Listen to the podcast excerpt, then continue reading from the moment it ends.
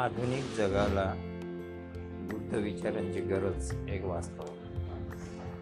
संपूर्ण जगाला कोरोना महामारीने ग्रासले रोज नव्याने रुग्णांची संख्या वाढत आहे आणि मृत्यूची संख्या सुद्धा झपाट्याने वाढते आहे. अशा वेळी लॉकडाऊन आणि सोशल डिस्टन्सिंग सारख्या उपाययोजना करण्यात येत आहे या उपाययोजना करताना बळाचा वापर करावा लागत आहे आणि या पार्श्वभूमीवर जगाला पुन्हा एकदा नव्याने बुद्ध विचारांची गरज निर्माण झाली.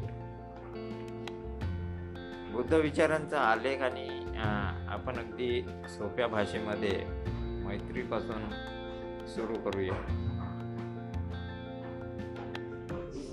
अर्थातच पानाती पाता वेरमणी सिक्खा पदम समाज दिव्यांचा संदेश रुजवणारी मैत्री इतरांचे अस्तित्व मान्य करणारी मैत्री इतरांना मदतीचा हात देणारी करुणा जगाचे तारण करू शकते हा आशावाद बुद्ध विचारातून पुढे येतो. पंचशिलातील दुसरे शील आदिन्नदाना वेरमणी शिखा पदम समाधी यांनी काय सांगते न दिलेली वस्तू घेऊ नये किंवा इतरांच्या संपत्तीवर अधिकार सांगू नये अर्थातच चोरी करू नये. जगा आणि जगू द्या या तत्वाचा पुनरुच्चार सातत्याने बुद्ध साहित्यामधून होत असतो. त्याकडे जेवढे दुर्लक्ष आपण मानव म्हणून करू आपण संकटात समोर पृथ्वी तलावावर एक जीव म्हणून आपणच आहोत आणि आपल्यालाच तेवढा जगण्याचा अधिकार आहे. अशा अहंकारात मानवाने वागणे सोडले तरच भविष्यात आपले अस्तित्व राहणार आहे. अन्यथा कोरोनासारखे अनेक संकटे मानवजातीला गिळंकृत केल्याशिवाय राहणार नाहीत. बुद्ध विचारातील तिसरी महत्वाची बाब म्हणजे संतुलित राहणीमान होय. कामे सुमिच्छाचारा वेरमणी सिक्खापदम समाधी आहे. या तिसऱ्या शिलामधून आपल्याला काय संदेश मिळतो? स्वतःचा बडेजाव मिरवण्यासाठी सत्ता संपत्ती आणि सन्मान प्राप्त करण्यासाठी अतिरेकी लालसा बाळगणे हे होय. त्यासाठी इतरांचे कितीही नुकसान झाले तरी त्याची काही यांना पर्वा नसते. किंबहुना त्याबाबत काही जागृती नसते. किंवा जाणीवपूर्वक त्याकडे डोळेझाक केल्या जाते. मीच ग्रेट ही भावना त्यामधून वाढीस लागते.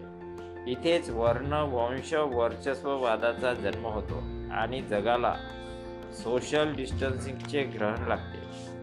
त्यामधून सुटका करून घ्यायची असल्यास बुद्ध विचारांची अनिवार्यता पदोपदी जाणवू लागते. बुद्ध विचारातील आणखी एक महत्वाची बाब म्हणजे खोटेपणा टाळणे. म्हणजे सत्याचा पुरस्कार करणे होय आज जगाला कोरोनासारख्या महामारीने ग्रासले असताना अनेक देशातील सत्ताधुरीने एकमेकांवर आरोप प्रत्यारोप करून दुसऱ्याला खोटे ठरवण्याचा प्रयत्न करताना दिसत आहे. धर्माच्या नावाने आणि समाजाच्या नावाने तसेच समूहाच्या नावाने मानवा मानवामध्ये भेद निर्माण करण्याचा प्रयत्न होताना दिसून येत आहे.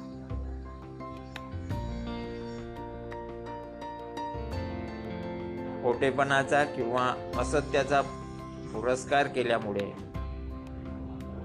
संपूर्ण मानवजातीला संभ्रमित करता येते. हा शोध महत्वाकांक्षी हुकुमशहांना लागला असल्यामुळे सामान्य मानवजातीला फार मोठ्या संकटाशी सामना करावा लागत आहे. यावर बुद्धांचा एकच रामबाण उपाय म्हणजे भक्तदीप भवची शिकवण होय असे वाटते. पंचशिलेतील पाचव्या शिलाचा विचार करूया. हे पाचवे शील जागृतीचा अर्थात स्मृतीचा विकास करण्याचे प्रशिक्षण देते. सुरा वेरमणी सिक्खा पदम समाधी अर्थातच मद्यपानाचा विरोध करणे होय. काही लोकांना मद्यपानाचा विरोध करणे सहन होत नाही. जसे की मद्यपान हे काही समूहाच्या संस्कृतीचा एक भाग बनलेले आहे. आपल्याला पाहाव्यास मिळते. एवढेच नाही तर अनेक देशांची अर्थव्यवस्था ही मद्यनिर्व वितरण या एकाच व्यवसायावर आधारित आहे की काय अशी शंका येते. मादक पदार्थाच्या सेवनाला प्रोत्साहन देणे म्हणजेच मानवतेला कलंकित करण्यासारखे आहे. भ्रम निर्माण करणे भ्रमाचा प्रचार प्रसार करणे ही एक प्रकारची नशाच आहे असे म्हणायला हरकत नाही. महाराष्ट्रासारख्या प्रगत राज्यामध्ये लॉकडाऊनमध्ये थोडी शिथिलता मिळताच हजारो करोड रुपयाची दारू विक्री होणे ही बाब कशाचे द्योतक या संपूर्ण परिस्थितीचे अवलोकन करता आता वर्तमानात वृद्ध विचारांची अनिवार्यता लक्षात येते.